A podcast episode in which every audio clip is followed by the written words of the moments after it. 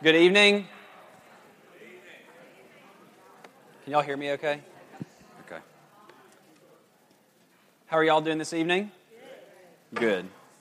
Everybody enjoying the start of summer? Same. Thank you. I'm glad you're enjoying the start of summer. So am I. Um, if you have your Bibles, go ahead and open to Psalm chapter 61. That's where we're going to be spending this evening. Um, uh, Pastor Wade is in a, in a, meeting and asked me to uh, fill in, and I am overjoyed. It feels like it's been a long time since I've um, preached, at least in here. And so um, I heard last week he covered like three Psalms. Is that right? Well, when you're the best. Um, so we're going to look at one Psalm. Um, and, and, really a precious psalm. So as we um, continue going through this series, you know, I was thinking the other day that you spent over a year in the Psalms. Um, and so y'all have been able to see all these different glimpses of um, really i like to think of the psalms as this idea this, this, emotional roller coaster of the faith that you see difficult trials and tribulations and how we should respond to them and you see times of victory and triumph and so we're looking at this uh, evening as a time of, uh, of, really tribulation and how should we then respond to it um, and we're going to look at um, this, this moment in David's life, and it's really one in particular moment, and one of those moments that um, really is, is defining. And so let's read through uh, Psalm chapter 61, and then we'll begin to um, walk through it together. So, Psalm 61, starting in verse 1, says this Hear my cry, O God. Listen to my prayer. From the end of the earth I call to you when my heart is faint. Lead me to the rock that is higher than I. For you have been my refuge, a strong tower against the enemy. Let me dwell in your tent forever. Let me take refuge under the shelter of your wings. For you, O God, have heard my vows. You have given me the heritage of those who fear your name. Prolong the life of the king. May his years endure to all generations. May he be enthroned forever before God. Appoint steadfast love and faithfulness to watch over him. So will I ever sing praise to your name as I perform my vows day after day. Let's pray together. Father, we are so grateful for the privilege we have to come and to uh, worship together in this place, Lord, as we uh, look into your word, Lord, and the, and, the truths that you would reveal in it. God, would you give us great comfort as we do so? Would you use your scriptures um, to conform us into the image of Christ, Lord? You promise um, or you pray for us in, in John 17, sanctify them in truth. Your word is truth. And, and so, Lord, we pray that over this evening. We pray that um, as we're here, that you would be faithful to your promise, Lord, knowing that you've said your word will never return void, that it will always accomplish its purpose. And so, Father, um, we trust the scriptures tonight. Lord, we trust that they will lead us, that they will guide us, and Lord, above all, that they will honor you and reveal Christ to us. And so I come confessing my weakness, Lord, frail and feeble I am, but your scriptures are mighty. And Lord, they're able to convey to us the gospel. They're able to sanctify us. They're able to complete us, and that we might be equipped for every good work. And so, Father, we rest in that. Uh, it is in the name of Christ Jesus and through his precious blood we pray. Amen. Um, I love Psalm 61, and I'm going to confess to you today I had. Um, sermon prep is one of those things where it can be one of the most laborsome tasks, where it can just be very, very difficult to kind of look into it and say, okay, how am I going to spend an hour or 45 minutes walking through this text? But I'm telling you, I found such great joy in sermon prep this week. As we looked into this passage, Psalm 61, one of the things you'll notice is before uh, verse 1, you see to the choir master with stringed instruments of David. That's not a whole lot of background information, is it? Well, as I was studying, we discovered a couple of people who would argue that this happened in one particular moment in David's life, really a defining moment. Perhaps you're familiar with a character named Absalom. Absalom was David's son, not a very good one, but nonetheless one of his children. Absalom at one point decided he wanted to be king and decided he was going to overthrow his father David. And so that's exactly what he does. He comes in, he takes the throne from David, and David is then exiled, removed completely from Jerusalem, a city that he essentially won in battle. And he's exiled, he flees, and he finds himself sitting on the Mount of Olives. Um, and we're very familiar with the Mount of Olives. Incredible things happen here. Uh, for instance, when uh, the glory of God leaves the temple in the days of Ezekiel, uh, the glory rests for just a brief period of time on the Mount of Olives. Um, later on in the New Testament, we see that Jesus would be standing on the Mount of Olives, looking over and, and longing to gather Israel together. He says, I would have gathered you up as a mother hen under my wings. And so, uh, this, this place, this Mount of Olives, is one of the few places, even in the surrounding area of Jerusalem, that looks down on the city of Jerusalem. More often than not, when you're walking toward Jerusalem, you're making an ascent. For instance, uh, probably like three and a half years from now, um, when y'all get to Psalm 122 and the following, um, you're going to discover what you see a, a, song of ascent. That's how they label those psalms. And it's as uh, the people would climb up toward Jerusalem during days of Passover, they would sing those songs together. They called them songs of ascent, songs of essentially climbing up. And so David finds himself looking down on Jerusalem. He finds himself sitting on the Mount of Olives, and he begins to pray this prayer. Um, and he puts it in this psalm form. So let's start in verse 1. Hear my cry, O God, listen to my prayer. From the end of the earth I call to you, and my heart is faint. Lead me to the rock that is higher than I. For you have been my refuge, a strong tower against my enemies. So before we go any further, I just want to spend some time talking about David's circumstances. And really, what I want to point out and what I want the kind of theme of this evening to be is what our circumstances should do in our lives. Um, far too often, when we come to different situations in our life, whether it be tragedy, whether it be victory, no matter what it actually is happening in our day to day life, what should our response always be?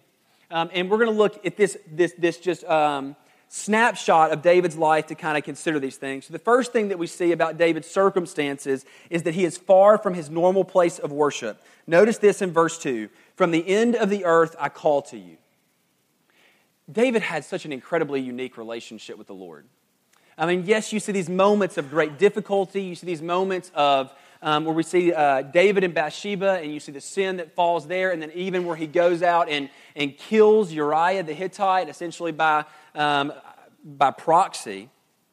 But, but still, there was this uniqueness about David's life where he was, he was king, he had authority, but he always knew his, who, who his ultimate authority was. He might go and with boldness proclaim a message to all of Israel, but he would quickly find himself on his face before the Lord. And, and I can imagine even David having a longing in his heart, as we see in the scriptures, to build God a place to dwell. And God essentially says, No, you're not going to build me one, your son will, but I'm going to build you into a house. And he gives David this great covenant, saying that throughout all the ages there will be a king who will sit on the throne of David. And, and, and, David knows this, and I can imagine understanding and, and having that relationship with the Lord the way David does, how often he frequented the tabernacle. The temple wasn't built yet, but David would spend much time there. No, he didn't have the privilege of going into the Holy of Holies like the high priest would, but he still would have the ability to go and to dwell in the place where, where the glory of the Lord uniquely was. Now, um, before I go any further, I don't want to don't want to say that the, the glory of the Lord only dwelt in the tabernacle, but we would be fools not to say there was some uniqueness about it, right? There was some uniqueness about the tabernacle. As you looked into the Old Testament, you see in the days of Moses, Moses would meet with God in the tabernacle. And even then, there was this pillar of cloud and fire that would go out, and, and that marked this idea of this is where the, where the presence of God rests. There is a uniqueness about this. Now, I want you to place yourself in David's position as he's been exiled, removed from the camp of, uh, removed from the nation of, of Jerusalem, and now he can't go there. He can't. He is far from his natural place of worship. He's far from the comfort that he has earned as king. I mean, you, he, he sieged the temple of, he sieged Jerusalem. He, he gained for himself a kingdom, and he's been removed completely from it. And, and so you can imagine his, his, his heart just aching from this idea if I'm far from my place where I would go and I would spend time with the Lord. And perhaps you have this place. When I was in high school, my youth pastor, probably not the best idea, but he gave me a key to the church. And I would go from time to time and I would, and I would stay there for just, it was just a nice moment to be away from everyone. And it's where I kind of set aside is this is the time I'm going to go and I'm going to be in prayer and I'm going to um, study the scriptures and I'm just going to have fellowship with the Lord here. Prayerfully, you have a place like this. Prayerfully, you have that, that closet or whether it be a desk in your home, but there's a place you go and you set, you've set it aside. So this is my place of worship. Can you imagine someone yanking that away from you? No longer can you go there. No longer can you go and, and sit and dwell in the presence of God. In the midst of David's circumstances, he, he, he is driven because of what's happened to go there and to, and to be alone with the Lord. How necessary would it be in the midst of these trials to have that unique communion with the Lord? And one of the beautiful things we discover here, and this is just an aside, but it's an important one, that our God is not bound to a tabernacle, a tent, or a church. Not in any way, shape, form, or fashion. Notice this from the ends of the earth I call to you. David may be far, but God is not. David is incredibly far away from that tabernacle. He's very far away, and, and maybe not in distance, but there's no way that he can get in. But nonetheless, he is able to call out to God, and you hear this plea Hear my cry, O God, listen to my prayer. And even though he may not be sitting in that, in that tent where he can see the, the table of showbread and the menorah and the, and the altar, he, can he can't see those things. He is still fully aware that the God whom he serves is near. And his circumstances bring us this place to say, regardless of our circumstances, regardless of how distant we may be from that isolated place that we've set aside for the worship of God, we still have access to him. And praise be to God, he comes to us and hears. So we see that David is far from his natural place of worship, not only from his natural place of worship, but from his comfort. We are a comfort, like we are comfort driven people, are we not? I mean, I, I, bought chairs today for Mercy Hill, by the way. That's exciting. Um, I bought plastic chairs because they're cheap and we need to use money well. I would have loved to have spent a bunch of money on these types of chairs, and I've been warned even that I'm going to have people come up to me and say that the chairs are not very comfortable, and I'm prepared for that. But what I've discovered is if we come to celebrate Christ, our comfort should be the very last of our, um, of our demands, shouldn't it? But friends, I, we are so we have been blinded by this idea of consumerism here in the U.S. that our comfort is the first and foremost thing. And, and I realize I'm jumping ahead here for just a minute, but I can't help it. How foolish is it that our comfort is the number one thing that drives us? And what's interesting is it drives us away from the Lord. But what you see here in David's life is as he is removed from his comfort, all it does is drive him to the Lord all the more, my sweet friends, as we have our comforts being taken away from us, or even as we're sitting and enjoying our comforts, our prayer and our heart should be, Thank you, Lord, for the comfort that you've given me. But Lord, if the comfort's not here, you're all I need. You're all I need. You're the only comfort that I desire because truly, He is the only thing that is able to satisfy us. And we spend all of our time consuming these things, but friends, be aware that one day all the comforts of this world will burn. All of them will. Every last thing that we hoard for our comfort will burn, and only Christ will remain. And so you see David being far from his natural place of worship. You see him being far from his comfort. And then you also see David is faint from trial, travel, and sorrow. From the end of the earth I call to you, and my heart is faint, says verse 2. Can you imagine how tired David is? I mean, he must be fatigued. He's, he's running a kingdom. He's raising children. He's fighting battles. He's watched his uh, king that he served faithfully, Saul, die. He's watched his best friend Jonathan die. He's been betrayed. I mean, just all of the situations that had taken place in his life. And then this last blow being that his son would come and, and take his throne from him. What, what heaviness and what weariness would overtake our soul if we dealt with those things so frequently? And here we see David in the midst of being completely and totally faint and worn out. Instead of saying or using it as an excuse to, to not seek the Lord and to not bow on our faces before God, that instead it drives him to the Lord in prayer. Martin Luther once said, uh, My day is so busy, I can't imagine not spending three hours in prayer before. I mean, just an incredible quote. I mean, challenging quote. And so, David, in the midst of all this pain, all this turmoil in his life, says, I'm going to take a step back in the middle of this, in the midst of, uh, of a just incredibly difficult situation, and I'm going to allow my weariness to drive me to the Lord. And, and I'm going to be honest with you, I find more frequently than not that my weariness, I use it as, as an excuse to not run to Him.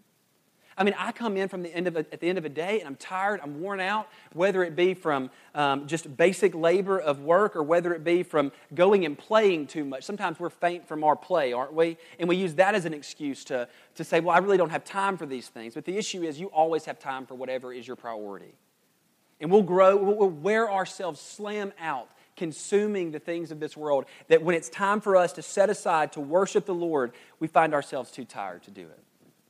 But, friends, He does not ask you to be full of energy. He doesn't ask you to be 100%. He says, Let all that is within me praise the Lord. I love that text. That means when there's nothing left. That means when my tank is empty, when I am slam out of gas, I still have all that is within me that can praise the Lord. And I love what David is doing here. He's looking at all these circumstances, all this difficulty in his life, and instead of allowing it to push him away, to st- I mean, can you imagine the bitterness that could have arisen in David's life? All these incredibly difficult circumstances, he could cry, I've been faithful, Lord. But instead, he doesn't grow bitter. Instead, he just says, Lord, given these circumstances, where else can I go? Where else can I go? And so he does just that. He flees and he runs to the Lord, even in his weariness. Lastly, we see this David is aware of his lowliness. Notice in the end of verse 2 Lead me to the rock that is higher than I. David makes a strong confession. Remember who this is praying this. Lead me to the rock that is higher than I. Who is higher than David? I mean, imagine he looks around, he never sees anyone higher than himself. David is king. And, and, and, we don't have the idea of king the way we used to. When someone says that they are king, that means that they are sovereign. They have absolute authority over every single one of their subjects. It doesn't matter if it's his child, it doesn't matter if it's his older brother, if it's his dad. If he's king, he has sovereign rule and authority over them. And so for David to say, in the midst of this difficult situation, uh, lead me to the rock that is higher than I, ultimately what David is saying is, I know exactly who I am. I am but a man. I am but a man, feeble and frail. And I imagine all the more his, his, his being distant from that place of worship and feeling so faint from his trials and tribulations and even the battles that he found victory in, all the more that reminded him of exactly who he is a man under the sovereign rule and reign of God, regardless of his position here on the earth. And I would like to make just a brief aside here and say, how foolish are we? We are not even kings, and far too often we look at ourselves in the mirror and say, how great are we? I have rule over my life. I have authority. I am sovereign over my circumstances. But, friends, we are fools if we believe that. We are fools if we believe that we have authority over absolutely anything in our life. I'm reminded of passages like Matthew chapter 8, all the way through chapter 9. We see Christ calm the wind and the waves. He alone has authority over creation. Agreed? Not only that, but we see him exorcise demons, removing them from these men. He has authority over the spiritual things of this world. He has authority over the principalities and those things that would wage war against us. He has authority over illness as he heals the paralytic man. Lastly, he has authority to forgive sin, and he and he alone does. And so when we're so foolish to think that there is no one higher than us, perhaps you should run outside and try to stop the rain. And maybe we could be reminded of the fact that we have no power at all. There is a rock that is indeed higher than I. And David, in the midst of this prayer, is confessing this exact thing. There is a rock that is higher than I. We'll come back to that idea. Lastly, we, or secondly, we see this David is remembering. Oh, how sweet it is to remember something. Let's look at this text. It's a sweet thing. In verse 3 For you have been my refuge as strong, a strong tower against my enemy. David is remembering God's faithfulness. Can you imagine as David is dealing with his circumstances, he's seeing his son Absalom take his throne. I wonder how frequently he went back to think about Goliath.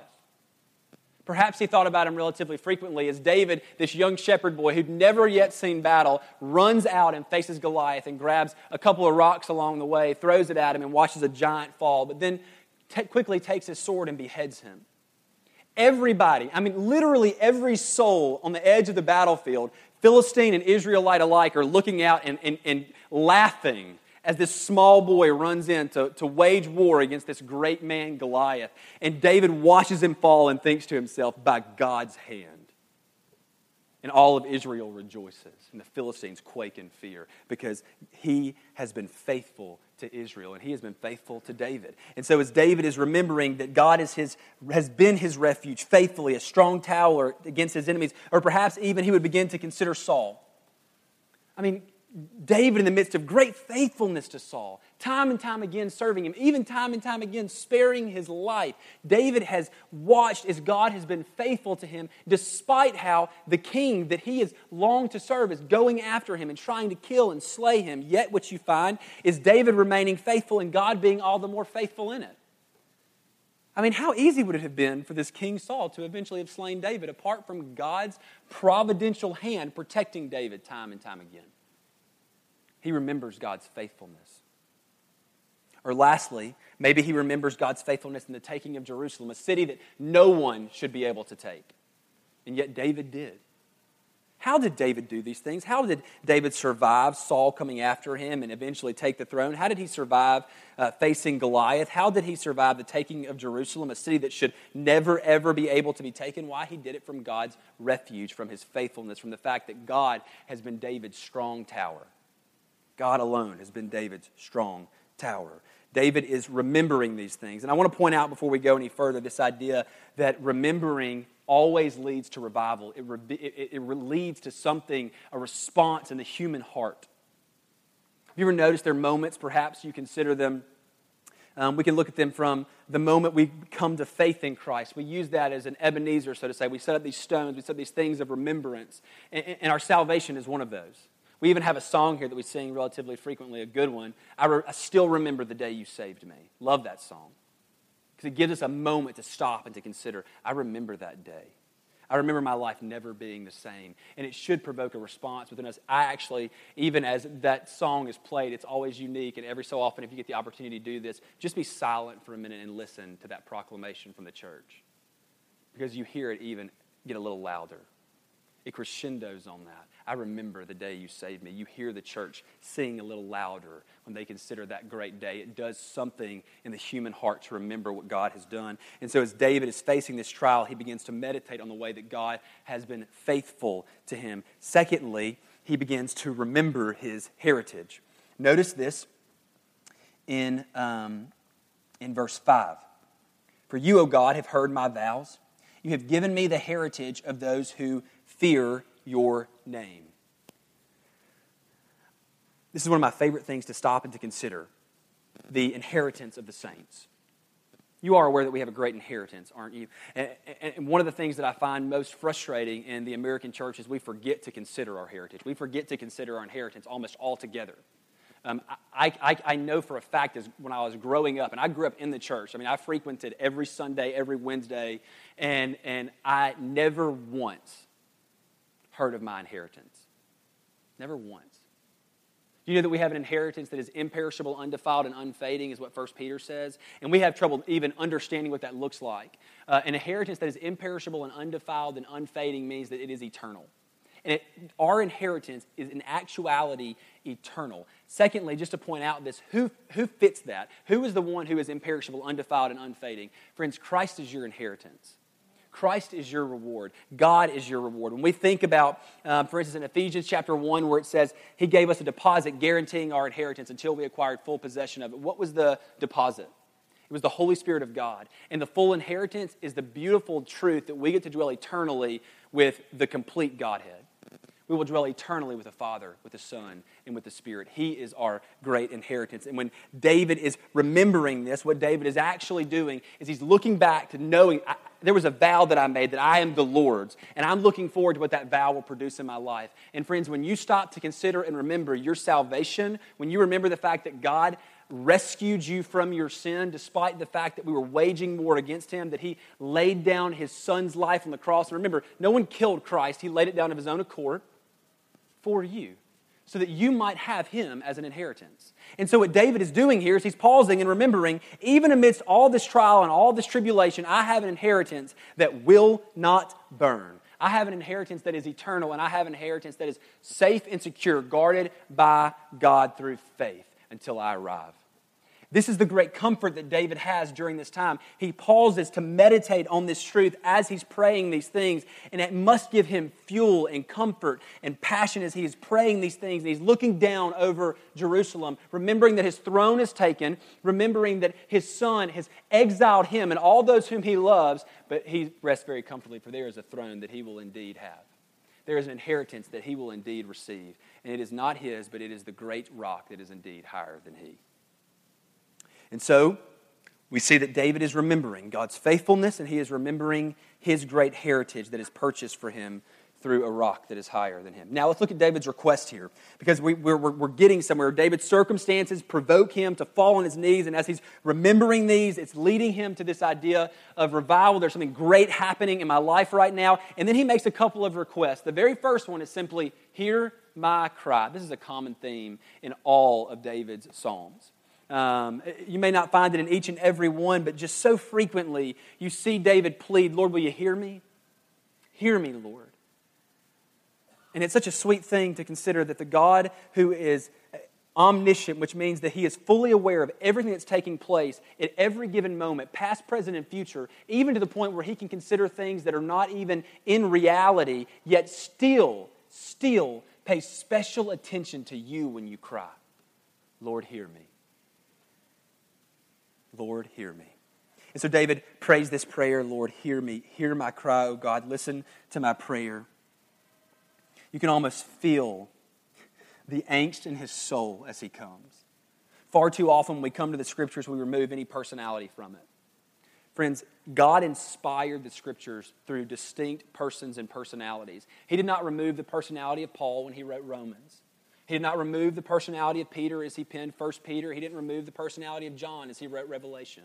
He didn't remove the personality of Moses throughout all of his writings. And he doesn't remove the personality of David as he writes feel what these writers are saying. You have this, this, this hear my cry, oh God, that there is a deep anguish within the soul of, of, of uh, King David as he writes. And he's praying, Lord, would you remedy this situation? And so he's, he just he cries out, Hear my cry, oh God, listen to my prayer. And I almost think that it could be linked to what we find in Romans chapter 8, where when, when there are groans too deep for when there's pain too deep for words, the Spirit groans on our behalf.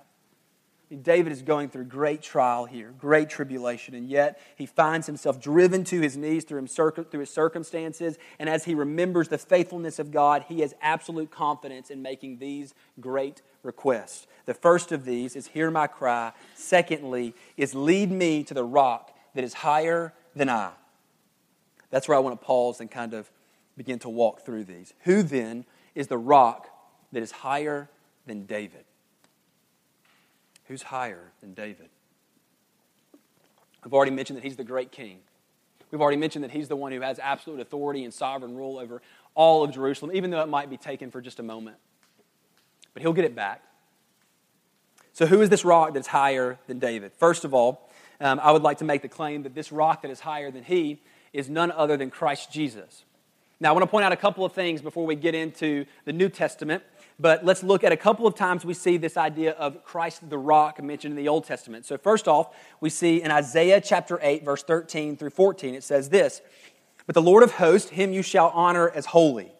Let him be your fear, let him be your dread, and he will become a sanctuary and a stone of offense and a rock of stumbling to both houses of Israel, a trap and a snare to the inhabitants of Jerusalem and many shall stumble on it. They shall fall and be broken. They shall be snared and taken away. Notice in verse 14 again.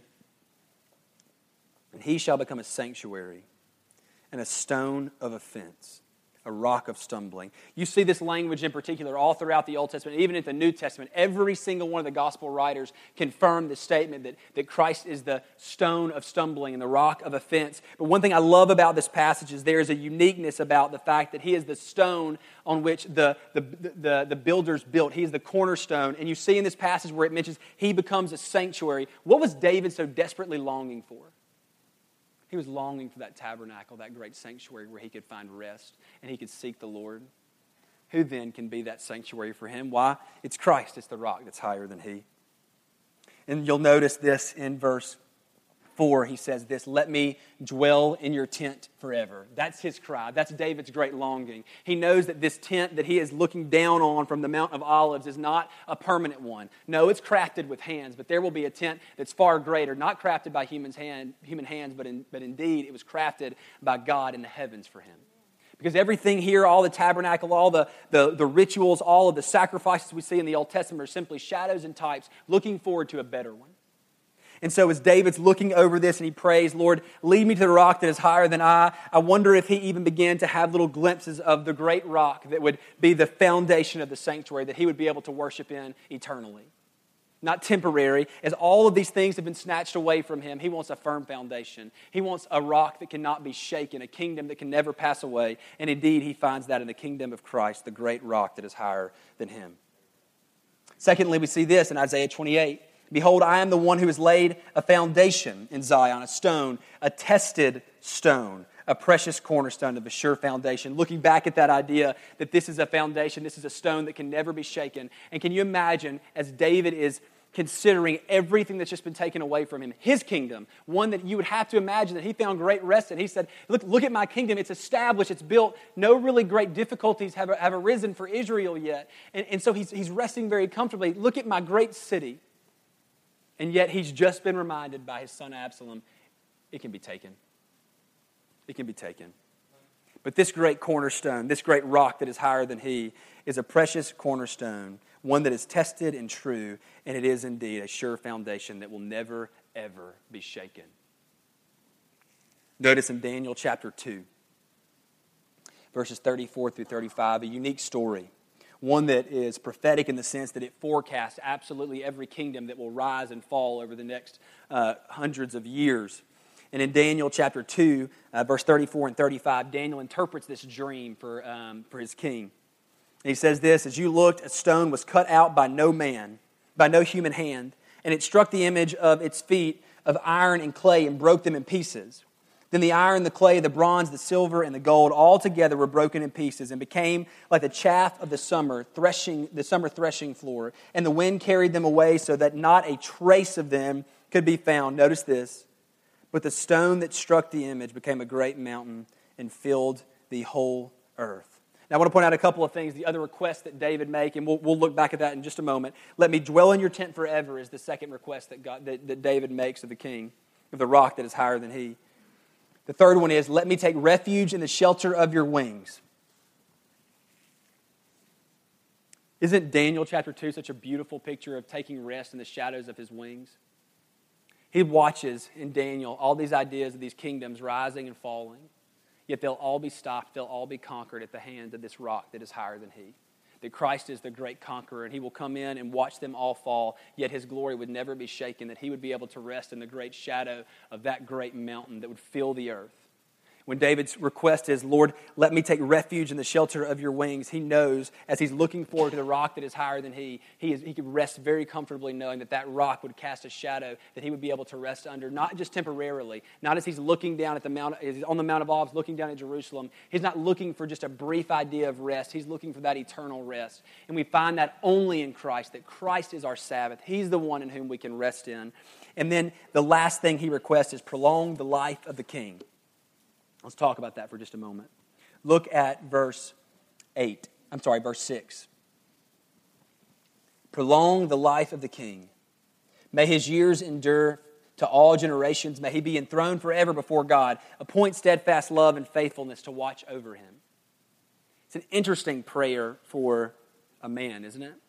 David's ultimately praying, Lord, I, I, really, what I'm asking you to do is, is, is, make me last throughout all the generations. Is that what David's praying? Is he praying for immortality? Is he praying for eternal life here on the earth, that he might reign on that king forever, reign on that throne forever? It's an interesting thing, wouldn't it, if that's what David's praying here?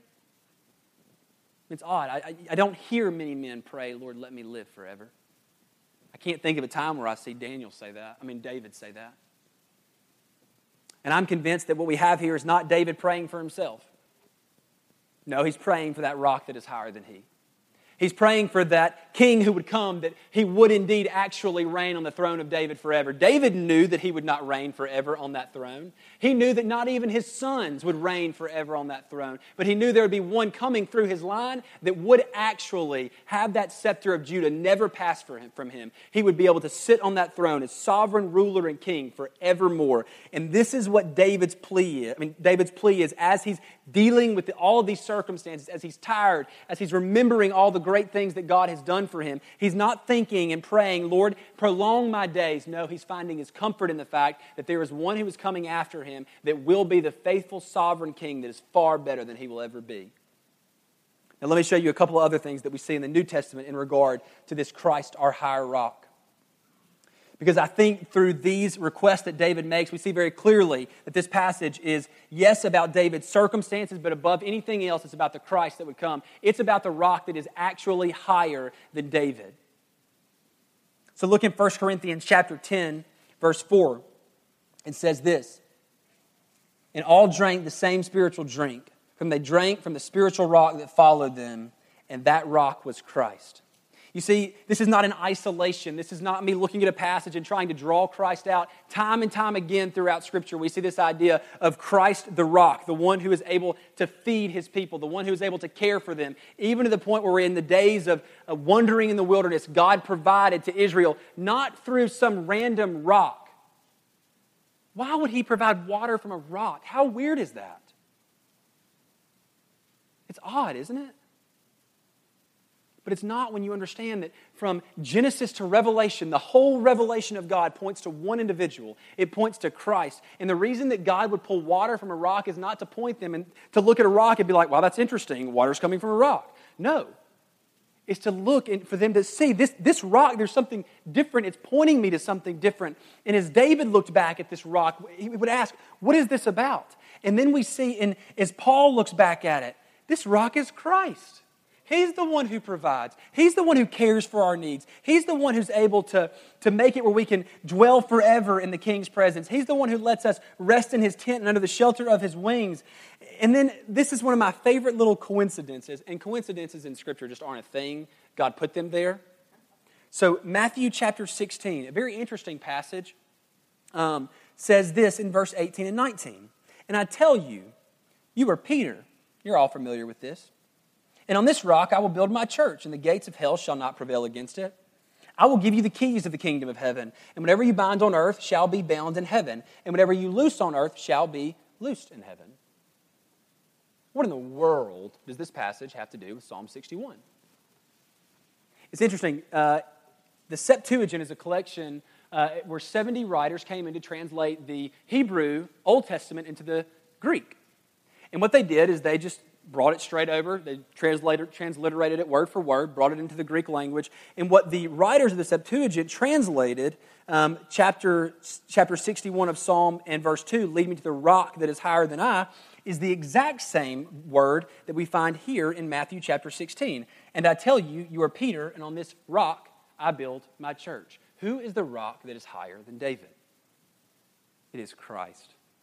He is the rock that is higher than us. He is the rock on which the church is built. And friends, as we look at this passage, my prayer is this that there is a unique response that we should give to the rock that is higher than us. First of all, there should be circumstances surrounding our lives day in and day out that drive us and drive us to our knees before that great rock and plead, Lord, lead me to this great rock. You see, no matter of our circumstances, whether they be good or bad, we should always have a heartbeat that longs to have intimate fellowship day in and day out with Christ. David, even though not having the full revelation of God's word, knew that there was one better than he, knew that there was one that he must seek refuge in. And although he did not have the full revelation of God, he knew that that great king would come. And he looked forward to his day, even to the point where he would pray for it. Prayed in absolute faith, looking forward to this rock that was higher than he. And then you see this. What is his response? What's our response to this? As we pray, Lord, regardless of my circumstances, I'm faint, and we're all faint, aren't we? I mean, day in and day out, we're all tired from something. Our circumstances are not perfect. We live in a fallen world, and therefore we live in this idea of a human condition where we are faint, we feel distant from things, we feel exiled as David does, because frankly, as a believer, you are never home. You're never home. You're always as David is. You're far from that great place, that permanent and perfect fellowship with God. Although we have the Holy Spirit indwelling in us, it's not the completeness of that intimate fellowship with God because sin still dwells within us. We are always far. We are always faint. We are tired because our bodies are failing.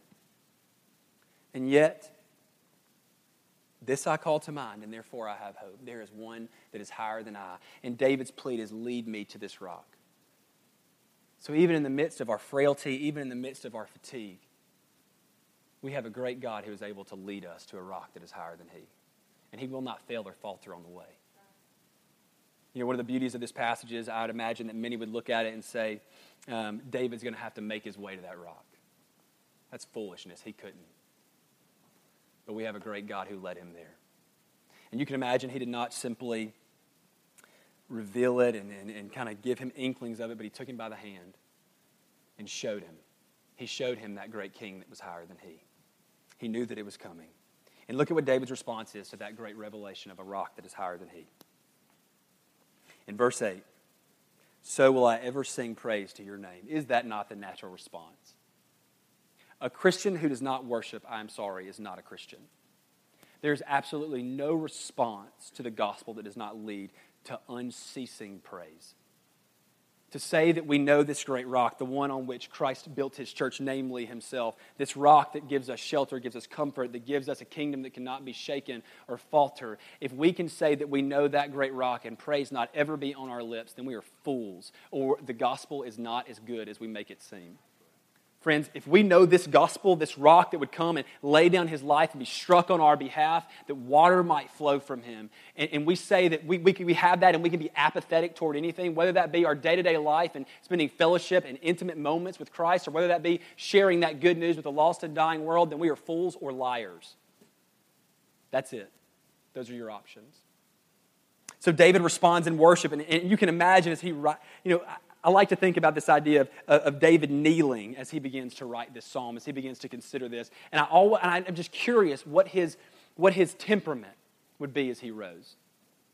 As he began to consider these things, as he dealt with the circumstances, but he remembered the ways that God has been faithful, and then even to consider a rock that is higher than he, looking forward to the great king that would sit on his throne, never pass away, but would truly establish justice and righteousness all his days. I wonder if he rose in boldness. You'd have to imagine that he did. How could he not? And so we see that he arises in praise, and then you see in the last part of verse 8, as I perform my vows day after day. Secondly, he responds in obedience. How can we not be obedient to the great King who, amidst our complete inability, who, amidst our, our, our, frailty and our ignorance, our blindness, he looks down on us and draws us that we might find our rest and comfort in him forevermore? How can we not respond in obedience? How can we not? How can we not be obedient to Him? You know the greatest mark of the believer is obedience? The greatest mark of the, of the believer is obedience. And friends, if there's no obedience in us, then I would argue there is no Christ in you. I know those are harsh words, and, I, and, I, am sorry that from time to time harsh words have to be said, but my friends, if we don't ever confront these hard and difficult things, we're going to watch people die and go to hell because they had some confession moment when they were six, and yet never one day in their life following that did anything to pursue Christ, were obedient to his commands, or worshiped him. That is not Christianity. That is a false gospel that the South has been spreading. And it's tragic because we will watch people die convinced because we have not truly heralded the gospel. The gospel is not Jesus rescuing you and leaving you where you are. It is Him rescuing you and actively, day in and day out, conforming you into His image. It is a gospel of justification and sanctification. He will do a great work in you. David was never the same after he encountered the living God, and no human being can ever make that claim that I have encountered the holiness of God, that I've encountered His goodness, and yet I'm still going to walk the exact same way that I once did. It's foolishness. And only a fool would sell it, and only a fool would believe it. So then, how do we respond? That's ultimately where we get to, and I would like to point out good ways, I mean, beautiful ways that the Lord has pointed out, ways for us to pause and to remember, ways that we get the opportunity to do rather frequently. First of all, we get to remember the great things of God that would promote in us um, worship, that would promote in us obedience. First of all, through the ordinance of baptism. Perhaps these seem like an odd thing to talk about right now, but David had these benchmarks in his life where he considered and, and, and really stopped to think how God had worked in, an individual, in his life. And friends, each and every one of us who have been baptized have the opportunity to stop and reflect in my baptism, I made a profession across not only my life, but on everyone else who saw that the church as a whole, I got to confess this that I'm no longer my own. I've been bought at a price, and I've, I've died to myself, and I'm raised in newness of life in Christ. What a beautiful moment to remember. And isn't it interesting that um, being dunked underwater is traditionally a pretty memorable event? Like he set it up to be memorable. Secondly, as you come together in the ordinance of the Lord's Supper, what a great moment of remembrance. It's actually set apart for you to remember and proclaim the Lord's death and resurrection. It, the purpose is that so that we would stop and we would remember, we consider these things just as David, in the midst of this difficult circumstance, considered the way that God delivered him from Goliath and Saul and watched him take the temple or watched him take Jerusalem. He began to consider those things so that he could rise in boldness. What would happen if every time we took the Lord's Supper, we did it exactly the way it called us to? If we stopped and we examined ourselves as the cup and the bread went out? We bowed on our knees before God to examine ourselves, and we began to meditate on the goodness of God that He, is, he, he has truly come, that He's laid down His life, that this blood is truly the blood of a new covenant, a covenant that I can rest in eternally, a covenant that purchased me, a covenant that made sure for all my days I would dwell in His house, not as a servant, but as a son. How would we rise from the Lord's Supper? Would we rise like cowards? No, we would rise eager, wouldn't we? Eager and passionate to go out and to share this great news. For we have had a moment, just a, just a pause and remember, and prayerfully, in the midst of that remembrance, we have revival in our own souls. And so, my prayer for you this evening is this first of all, that you know the rock that's higher than you. Because, friends, that rock is the only thing that is able to give you a firm foundation for every moment of your life. Everything else fades, everything else burns, but that rock, no, he endures. And so, my prayer for you is that you know that rock. Secondly, that if you do know that rock, that you build every ounce of your life upon it. For only in Christ is our foundation sure. And as we pile up all the things of this world, as we begin to hoard all of the, the junk that this world has to offer, may we pray, Lord, burn it all. Leave me Christ.